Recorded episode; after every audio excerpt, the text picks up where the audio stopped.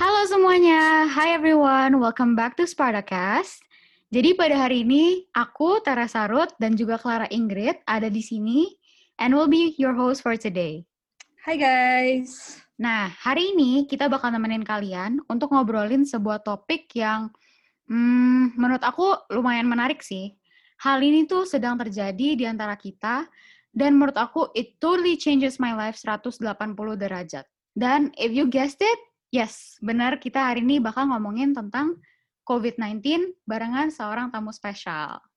Nah, tapi sebelum kita mulai diskusi dan saling kenal-kenalan sama tamu spesial ini, aku mau mulai dulu dengan nanya kabar kalian deh. Kalian nih, para pendengar setia Spartacast, gimana sih kabarnya selama pandemi yang kesannya never ending? Apakah kalian merasa udah jenuh, udah bosan dengan aktivitas sehari-hari yang rasanya repetitif gitu? Mungkin kalau kalian seorang murid, bangun, buka laptop, makan, tidur. Bangun, buka laptop, makan, tidur.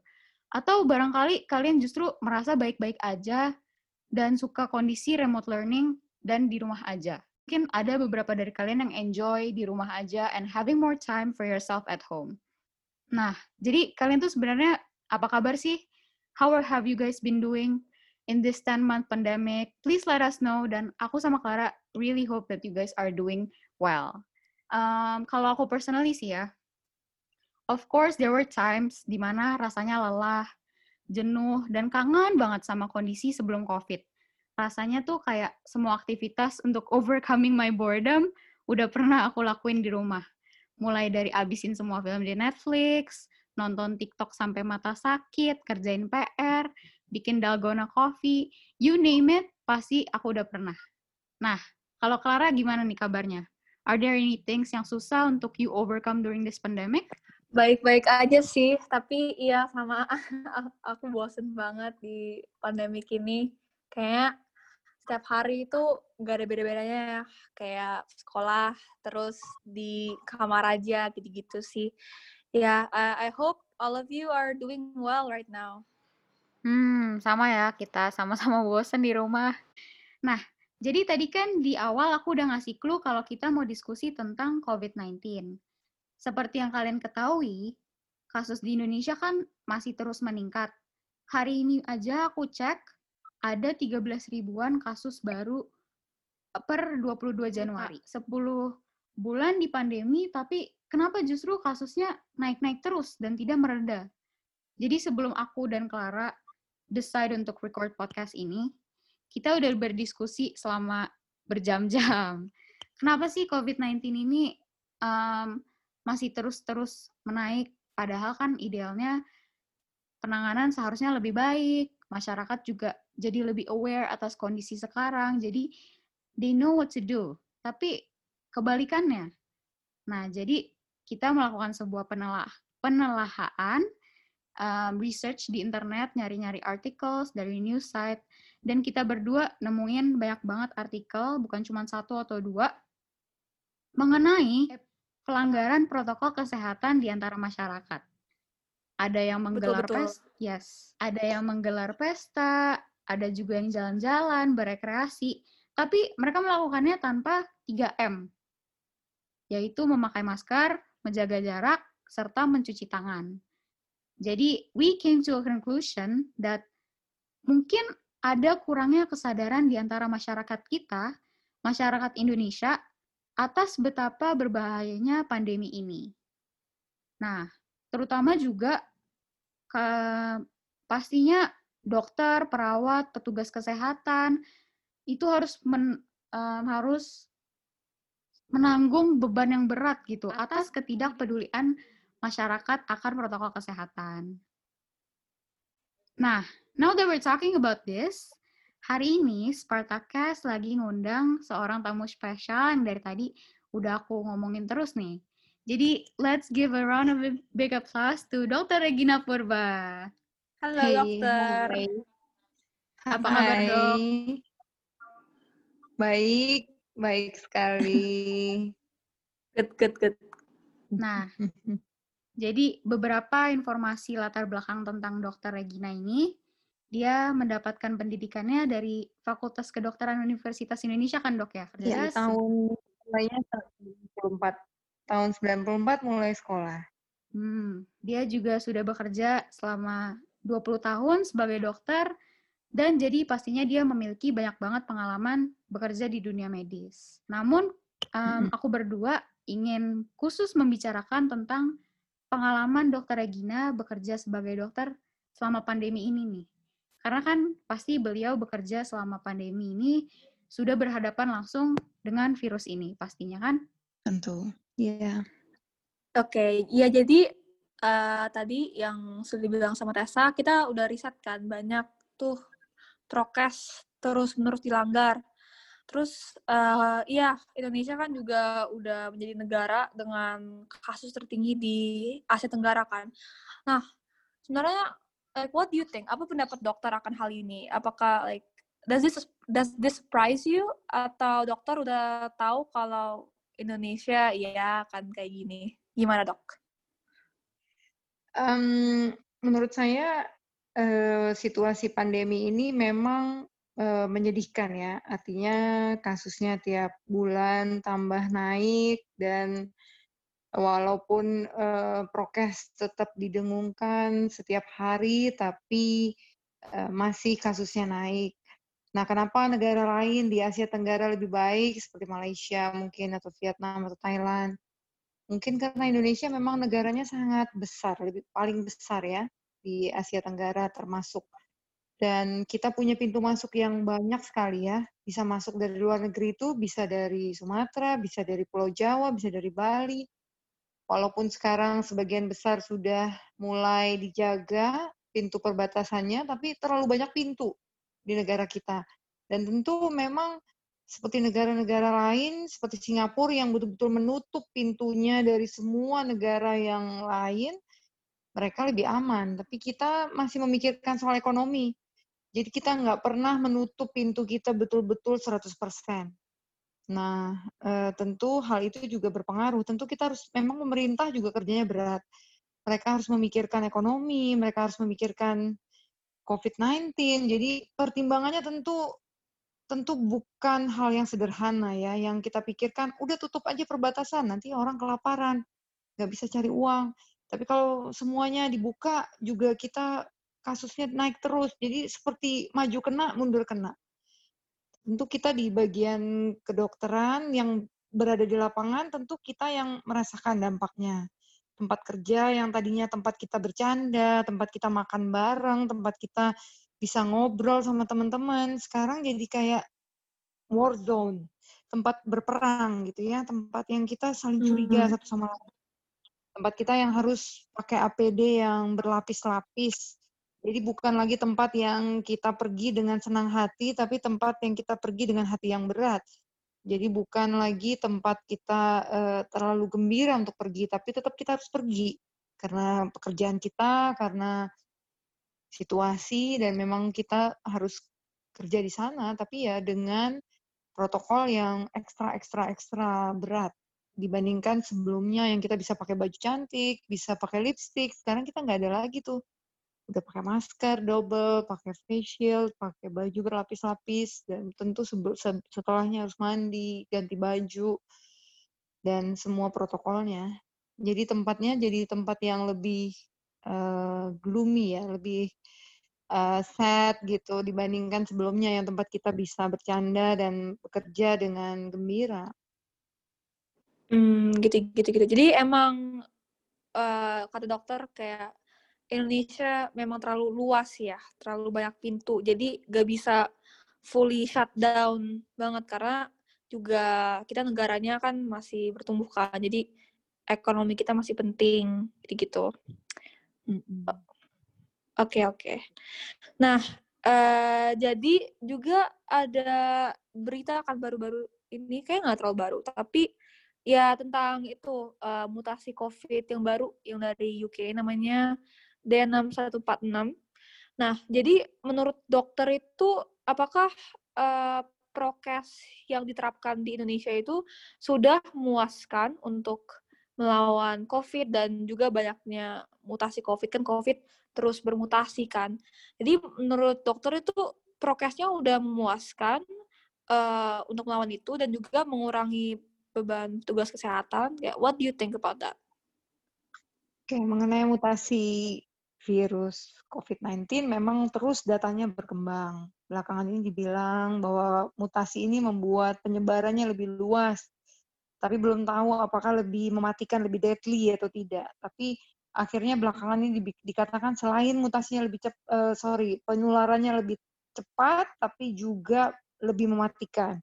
Dan ada lagi perdebatan soal apakah vaksin yang sekarang sudah beredar bisa menangani, ada yang bilang efikasinya yang tadinya sembilan puluh lima persen untuk Pfizer uh, juga akan menurun dengan mutasi ini jadi tinggal delapan puluh persen.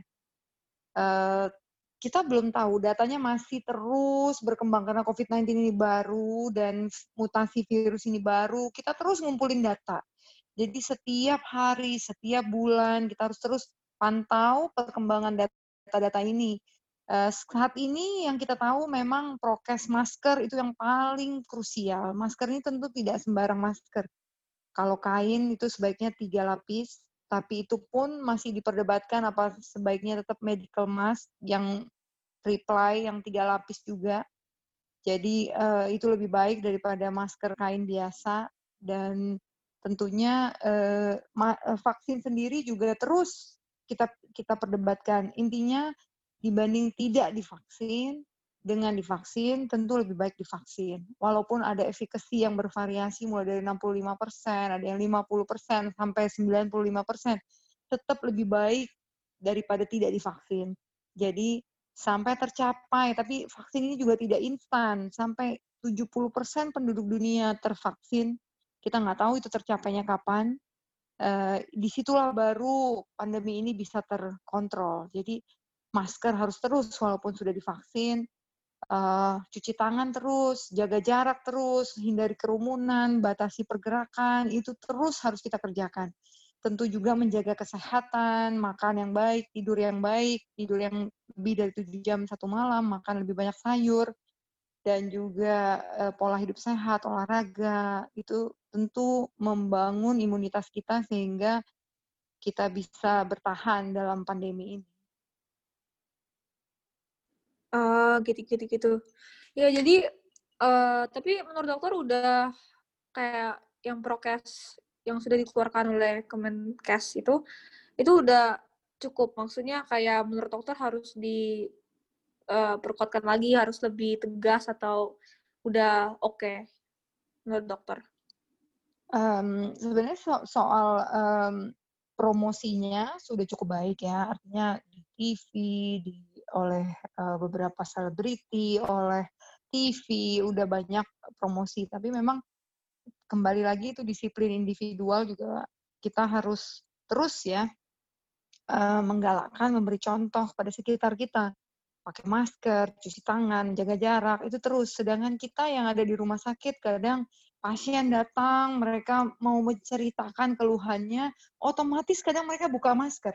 Sampai kita harus ingatkan lagi, Bu, maskernya dipakai aja. Mereka masih belum betul-betul sadar bahwa di udara ini pun bisa ada covid sembilan belas, apalagi di rumah sakit. Jadi mereka otomatis kadang buka masker, apalagi ibu, ibu-ibu hamil yang merupakan pasien saya, saya kebetulan spesialis obgyn, yang pasien saya kebanyakan ibu hamil, mereka sendiri tanpa masker aja nafasnya udah kadang sedikit sesak. Ditambah lagi pakai masker, tentu lebih sesak lagi. Jadi otomatis mereka selalu ingin buka masker. Tapi saya selalu ingatkan, Ibu pakai aja maskernya. Dan mereka juga lihat saya dengan masker double, dengan face shield, dengan baju yang berlapis-lapis. Jadi mudah-mudahan mereka juga lebih sadar. Tapi tentu kalau kita lihat sekitar kita, pemakaian masker itu memang nggak mudah. Harus dibiasakan, harus terus digalakkan. Dan tentu kalau mau diukur apakah kita udah cukup atau nggak cukup, itu nggak mudah mengukurnya. Kalau kita lihat sekitar kita memang nggak semua orang sadar tentang memakai masker. Mereka pakai masker tapi taruh di dagu, taruh di leher, atau nggak pakai sama sekali. Karena memang uh, hukumnya belum terlalu kuat ya. Ada negara-negara maju yang mereka betul-betul keras. Kalau nggak pakai masker denda enam juta atau berapa yang lebih mahal. Kalau di sini mungkin dendanya lebih murah. Itu dengan denda segitu pun masyarakat masih kadang-kadang nggak mau pakai masker kalau nggak ada yang lihat. Jadi kesadaran itu memang harus dibangun, dan itu masih kurang karena itu kasusnya masih tinggi. Tapi dan kerinduan untuk berkumpul itu juga di orang Indonesia sangat senang ya, berkumpul dengan keluarga, silaturahmi, dan kerinduan kepada keluarga itu tentu besar. Tapi ya kejadian-kejadian yang kita lihat bahwa orang yang menderita dengan setelah pesta ulang tahun, pesta ketemu orang tua, kemarin Natal dan Tahun Baru, itu banyak sekali korban-korbannya yang kita lihat ya, saudara, kenalan, teman yang akhirnya pulang dari acara Tahun Baru atau pesta ulang tahun, pesta Tahun Baru, ternyata pulang dalam kondisi covid sembilan belas dan akhirnya sesak nafas sampai meninggal. Dan itu sebenarnya sangat menyedihkan ya. Uh, kalau ditanya kenapa sih nggak bisa tahan, ya manusia memang makhluk sosial. Kita rindu untuk bisa ketemu orang, kita rindu untuk pergi liburan, kita rindu untuk, kalau ditanya apa sih pentingnya, nyawa kan lebih penting, betul. Kadang-kadang kita bisa miss di situ, kita pikir udah nggak apa-apa, taunya apa-apa. Ya intinya memang kelihatannya satu tahun atau enam bulan ke depan sampai satu tahun ke depan kita masih harus terus jaga prokesnya. Walaupun tuh nggak mudah. Hmm, oke, oke, oke. Jadi emang itu balik ke orang sendiri ya, yang kayak maksudnya ya pemerintah boleh juga um, lebih tegas tentang prokes ini, tapi juga harus membangun kesadaran diri untuk setiap orang. Oke, oke. Nah, jadi kalau nggak salah tadi dokter udah uh, sebut dikit-dikit tentang misalnya nggak bisa pakai lipstick lagi, kayak nggak bisa kumpul-kumpul sama dokter lain, harus mandi setiap uh, pulang dari rumah sakit. Tapi uh, ada nggak kayak hal-hal lain, hal-hal lain yang uh, contoh-contoh lain dari uh, bagaimana pandemi sudah mengubah gaya hidup dan kebiasaan kebiasaan dokter? Jadi sebenarnya tuh perubahan dalam kehidupan dokter karena pandemi itu drastis banget, atau uh, you know, masih bisa menyesuaikan diri? Gimana? Oke, okay, kalau ditanya perubahan kebiasaan, perubahan protokol kesehatan di rumah sakit tentu berbeda banget ya.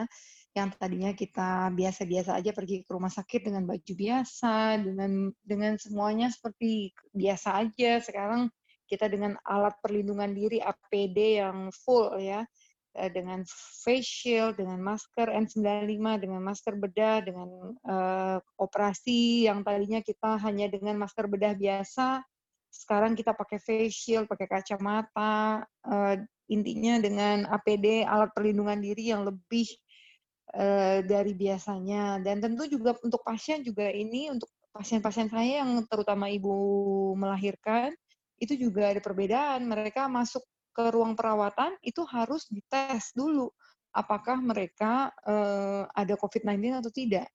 Jadi di, kalau operasinya berencana, mereka harus P C R dulu. Eh, misalnya mereka akan melahirkan pada saat udah sembilan bulan, mereka ha, se, eh, harus mel- dilekasi pengantar untuk periksa P C R. Dan kalaupun mereka belum saatnya untuk melahirkan, masih menunggu, mereka harus pakai masker bedah selama di rumah. Jangan ketemu orang banyak. Dan saat mereka datang ke I G D, eh, tentu I G D juga jadi tempat instalasi gawat darurat, itu jadi tempat yang sedikit menakutkan di era pandemi ini, karena di situ ada banyak orang yang sedang menderita covid sembilan belas. Untuk ibu-ibu hamil yang sudah datang dalam kondisi mules, ingin melahirkan, dan mereka sudah bawa lab bahwa mereka covid sembilan belas negatif, mereka bisa naik langsung ke lantai dua tempat kamar bersalin. Tapi kalau mereka datang belum ada pemeriksaan covid sembilan belas, mereka harus menunggu di I G D untuk dilakukan pemeriksaan rapid, mereka harus dicek oleh dokter paru, dinyatakan aman, baru mereka boleh bergabung dengan ibu-ibu lain di kamar bersalin. Jadi tentu protokolnya jauh berbeda. Dan ada beberapa kasus yang mereka datang sudah pembukaan besar, sudah akan lahir bayinya, belum ada pemeriksaan covid sembilan belas, mereka diperlakukan seolah-olah mereka e, belum tahu kita apakah dia ada covid sembilan belas atau tidak. Jadi kita menolong mereka di instalasi gawat darurat dengan A P D full, seolah-olah mereka covid sembilan belas, dan bayinya juga dengan ibunya terpaksa dipisahkan setelah lahir e, karena mereka eh, lahir di instalasi gawat darurat, bukan di kamar bersalin, dan sampai yakin mereka tidak ada covid sembilan belas, eh, dan jadinya diperlakukan seolah-olah mereka covid sembilan belas. Jadi memang situasi rumah sakit berbeda seratus delapan puluh derajat. I, eh, yang dulunya ibu melahirkan langsung bisa masuk kamar bersalin, sekarang harus di-screening dulu di I G D, instalasi gawat darurat. Di mana instalasi gawat darurat itu tergabung antara ibu mau melahirkan maupun sakit-sakit yang lain. Jadi tentu itu untuk ibu-ibu hamil tentu akan menjadi lebih menakutkan. Dan kita pun orang-orang yang bukan covid sembilan belas datang ke instalasi gawat darurat, tentu rumah sakit menjadi tempat yang menakutkan karena covid sembilan belas bisa ada di sebelah kiri dan kanan kita, walaupun kita bukan covid sembilan belas di instalasi gawat darurat. Jadi memang situasinya menegangkan sekarang pergi ke rumah sakit itu. Kita hindari sebisa-bisanya. Dok, tadi kan udah ngomongin tentang protokol kesehatan, pasien, dan rumah sakit. Kalau dokter pribadi nih, ada nggak sih kebiasaan yang dokter kangenin sebelum pandemi ini yang mungkin sekarang udah nggak bisa lagi dilakuin? Oke, okay, uh, biasanya kalau dulu sebelum covid sembilan belas kita sering uh, santai-santai di kamar istirahat dokter, ngobrol atau tidur eh, di tempat tidur dokter, pesan makanan dari dapur. Sekarang tentunya semuanya lebih harus hati-hati. Tidur kita juga hati-hati kalau kita nggak pakai A P D, karena kita takut menyentuh benda-benda di sekitar kita yang kita nggak tahu apakah itu bekas covid sembilan belas, apa dokter lain, ada yang mungkin lupa melepaskan A P D-nya, akhirnya mengkontaminasi area istirahat dokter. Jadi rumah sakit itu menjadi tempat yang tidak aman buat kita. Dan memesan makanan buat saya sendiri eh, juga lebih menakutkan. Saya nggak pernah lagi berani memesan makanan di di area rumah sakit. Yang tadinya kita bisa pesan roti bakar, pesan minuman dari dapur rumah sakit, dan kita bisa santai sebelum kita operasi atau sebelum kita pergi ke poliklinik atau sebelum kita melakukan tindakan medis. Sekarang nggak ada lagi. Saya nggak pernah berani makan lagi di rumah sakit, kecuali terpaksa. Walaupun masih ada fasilitas makanan dari rumah sakit dengan berusaha sebaik-baiknya menghindari pandemi, menghindari covid sembilan belas dengan segala protokolnya, tapi menurut saya masih ada celah di situ untuk covid sembilan belas bisa masuk. Jadi saya nggak pernah lagi bisa santai, um, makan, minum kopi, minum teh di, di ruang istirahat dokter. Saya hanya berani buka masker hanya untuk minum air putih aja yang saya bawa sendiri dari rumah. Jadi saya nggak berani lagi minum apa-apa yang untuk santai-santai atau dari tempat umum di rumah sakit. Saking saya khawatirnya, tapi tentu memang rumah sakit sendiri sudah berusaha membersihkan semua, semua petugas dapur akan dibuat protokolnya. Tapi menurut saya kalau kita mau hati-hati, tetap saya nggak pernah mau makan, minum di rumah sakit, kecuali yang saya bawa sendiri dari rumah, itu pun saya cuma lepas masker sebentar, minum, langsung saya tutup lagi. Dan itu pun pada saat tidak ada orang. Yang tadinya kita bisa ketawa-ketawa, ngobrol, ngopi, minum, teh, makan roti bakar, sekarang nggak ada lagi. Uh, atau dulu saat saya harus ke rumah sakit jam dua pagi, suami saya bisa mengantar dan tidur di ruang istirahat dokter bersama sambil menunggu. Sekarang nggak bisa lagi. Jadi kalau saya turun, saya sudah dengan A P D lengkap, suami harus pulang. Karena nggak berani juga untuk turun masuk ke dalam rumah sakit ruang istirahat dokter karena takut terkontaminasi covid sembilan belas. Jadi tentu situasi, kondisi semuanya berubah, sangat berubah dibanding sebelum pandemi. Ya, kok. Ya, jadi uh, banyak banget tantangannya. Jadi menurut dokter, itu juga rekan-rekan dokter dan petugas kesehatan lainnya juga harus menghadapi tantangan-tantangan yang uh, hampir sama seperti ini ya, karena kondisi pandemi ini.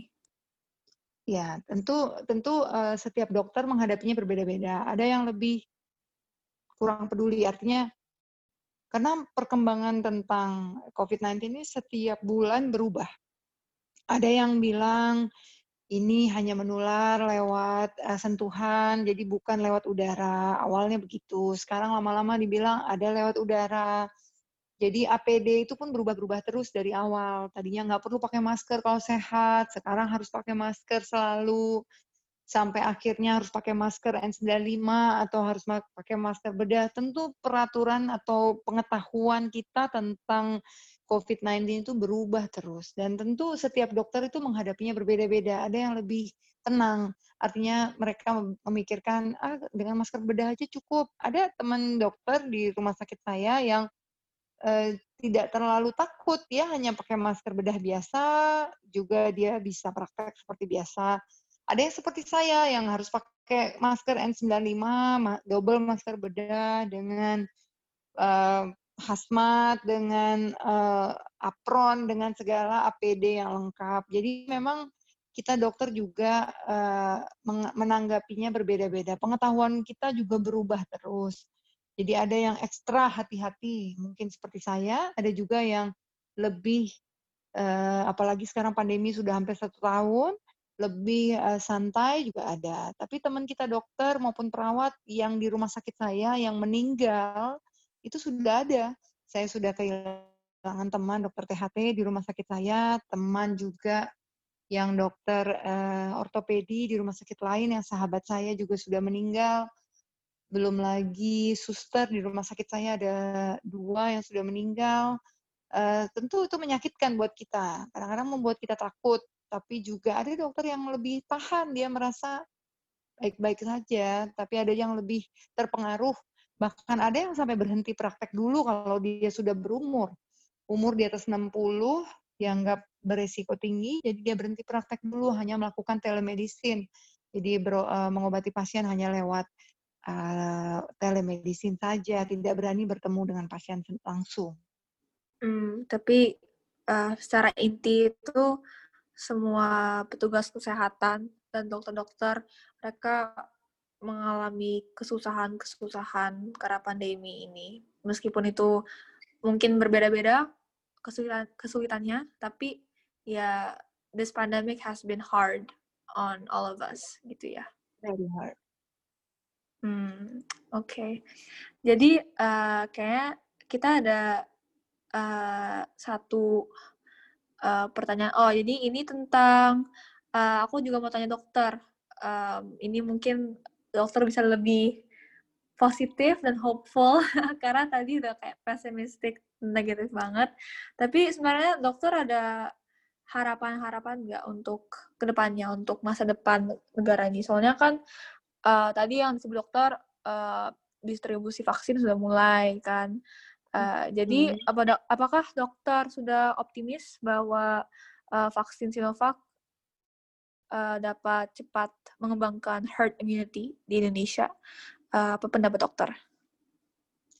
Uh, menurut saya uh, pandemi ini uh, ada harapan untuk Indonesia, ya, karena um, vaksin kita termasuk mulai cukup cepat ya, hampir sama dengan negara-negara tetangga seperti Singapura, seperti Malaysia bahkan belum mulai, lebih dulu kita ya. Jadi ada harapan tentunya, cuma negara kita juga termasuk negara yang sangat lebar dan luas ya. Jadi untuk mencapai herd immunity eh, tentu nggak gampang, tapi saya menghargai usaha pemerintah yang sudah memulai eh, memesan vaksin jauh-jauh hari, bahkan lebih dulu dari negara-negara di Asia atau ASEAN yang lain. E, saat ini teman-teman dokter udah banyak yang divaksin. E, dan selanjutnya akan diikuti oleh teman-teman yang ada di garda depan seperti polisi, tentara, dan orang-orang P N S yang ada di pemerintahan. Selanjutnya lansia, baru akan masuk ke masyarakat umum. Tentu ini e, akan perlu waktu ya untuk mencapai herd immunity, tapi sudah ada titik terang. Walaupun vaksinnya Sinovac dikatakan hanya efikasinya enam puluh lima persen, tapi enam puluh lima persen jauh lebih tinggi daripada nol persen. Jadi tentu akan sangat baik ya kalau kita bisa mencap- mendapat vaksin ini. Jadi saya terus terang sangat berharap. Uh, justru vaksin Sinovac yang dipilih oleh pemerintah adalah vaksin yang sudah menggunakan metode yang sudah di pergunakan puluhan ratusan tahun yang lalu, jadi harus kita akui bahwa ini bukan teknologi baru dan sudah teknologi lama, jadi lebih tidak khawatir dengan efek sampingnya dibandingkan teknologi-teknologi baru seperti vaksin yang Pfizer, walaupun mereka dikatakan efikasinya lebih tinggi, tapi dengan efek samping yang kita belum tahu karena ini teknologi baru, saya lebih senang dengan vaksin Sinovac atau di seperti di um, tempat lain Sinopharm yang menggunakan teknologi lama. Uh, jadi buat saya, walaupun dikatakan efikasinya lebih rendah, tapi dengan efek samping yang lebih kecil, saya lebih percaya. Saya cuma berharap bisa dilakukan lebih cepat. Jadi saya sangat menghargai kalau swasta juga terlibat, sehingga masyarakat lebih banyak yang bisa divaksin dalam waktu yang bersamaan, sehingga kekebalannya bisa tercapai dalam waktu yang bersamaan, sehingga virus ini bisa terkendali. Tapi mungkin masih dalam waktu tidak langsung instan ya. E, mungkin enam bulan ke depan, setahun ke depan, baru e, pandemi ini akan terkendali. Jadi tetap walaupun sudah divaksin, masker, cuci tangan, jaga jarak, hindari kerumunan, hindari aktivitas, itu tetap kita kerjakan.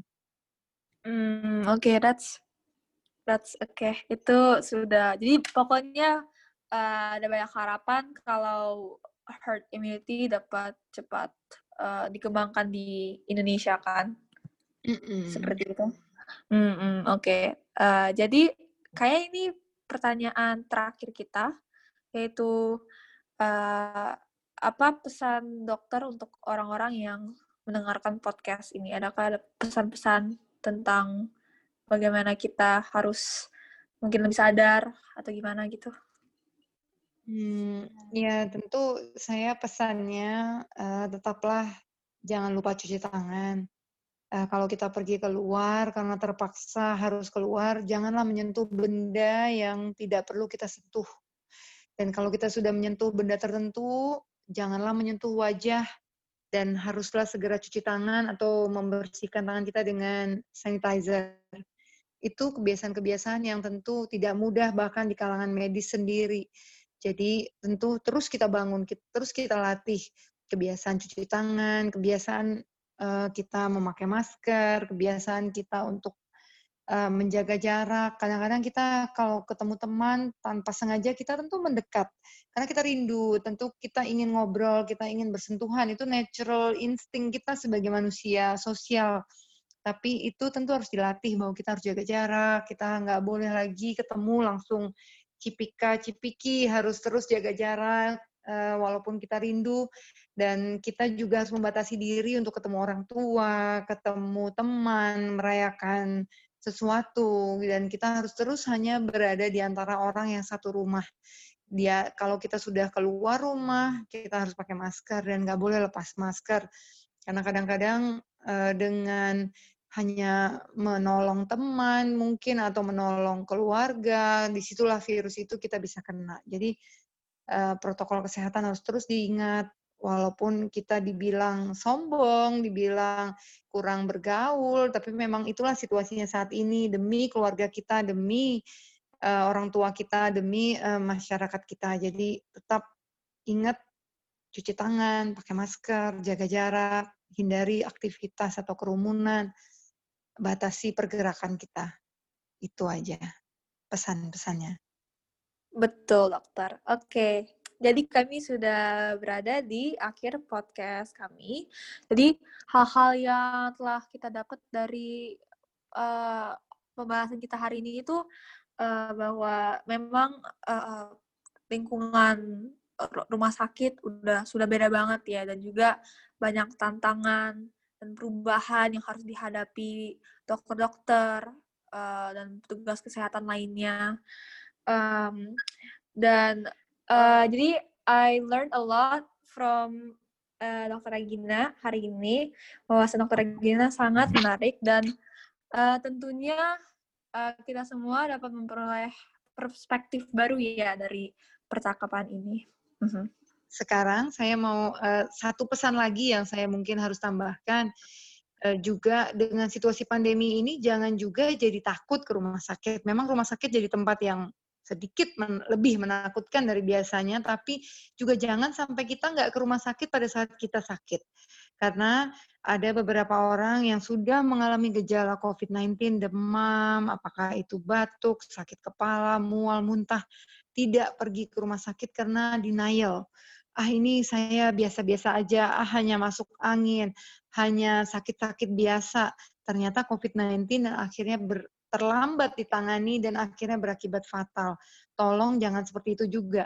Jadi saat kita ada keluhan, pergilah, ada sekarang banyak poli, poliklinik untuk khusus yang suspek covid sembilan belas.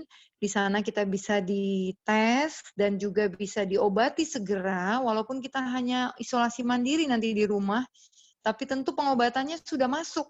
Dibandingkan kita nggak mau tes, denial akan kondisi kita, dan akhirnya sudah parah, malah sekarang situasi pandemi sedang sangat-sangat berat, tidak ada lagi tempat untuk kita karena kita terlambat ditangani. Jadi saat kita ada keluhan, jangan takut juga untuk pergi ke rumah sakit. Tentu dengan memakai masker, dengan A P D, tapi juga jangan sampai kita terlambat pergi ke rumah sakit hanya karena kita takut situasi pandemi ini. Karena ada banyak kejadian orang-orang yang meras, e, menyangkal situasi dirinya yang sedang sakit karena takut pergi ke rumah sakit. Padahal kalau dia lebih cepat ke rumah sakit, cepat mendapat obat untuk covid sembilan belas, maka gejalanya akan menjadi lebih ringan dan bisa sembuh daripada dia terlambat dan akhirnya fatal dan akhirnya harus perlu I C U, alat bantu nafas, dan ternyata semua tempat penuh dan akhirnya meninggal. Jadi tentu kesadaran untuk mencari pertolongan itu juga penting. Hmm, ya, ya, itu penting. Jadi pokoknya kita harus, kita semua harus sadar ya. Jangan in denial gitu. Betul. Nah, meskipun ini hanya podcast, kami berharap kalian semua yang mendengarkan bakal lebih waspada terhadap aksi kalian di dalam pandemi ini. Bagi teman-teman semua, jangan lupa untuk menerapkan tiga M, karena dengan memakai masker, menjaga jarak, dan sering mencuci tangan, kalian semua dapat menyelamatkan nyawa dan mengurangi beban tenaga kesehatan kita. Semoga kita semua bisa kooperatif, and let's put an end into this long pandemic. Terima kasih banyak banget untuk dokter Regina untuk berada di Spartacast di sini. Terima kasih, Dok. Sama-sama. Aku sama Clara merasakan pembicaraan yang sangat insightful banget. We gain new knowledge, mm-hmm. and we're very thankful for you for being here today. Thank you also for inviting me, girls. So that's the end of today's episode. Sampai jumpa lagi semua. Goodbye. Bye.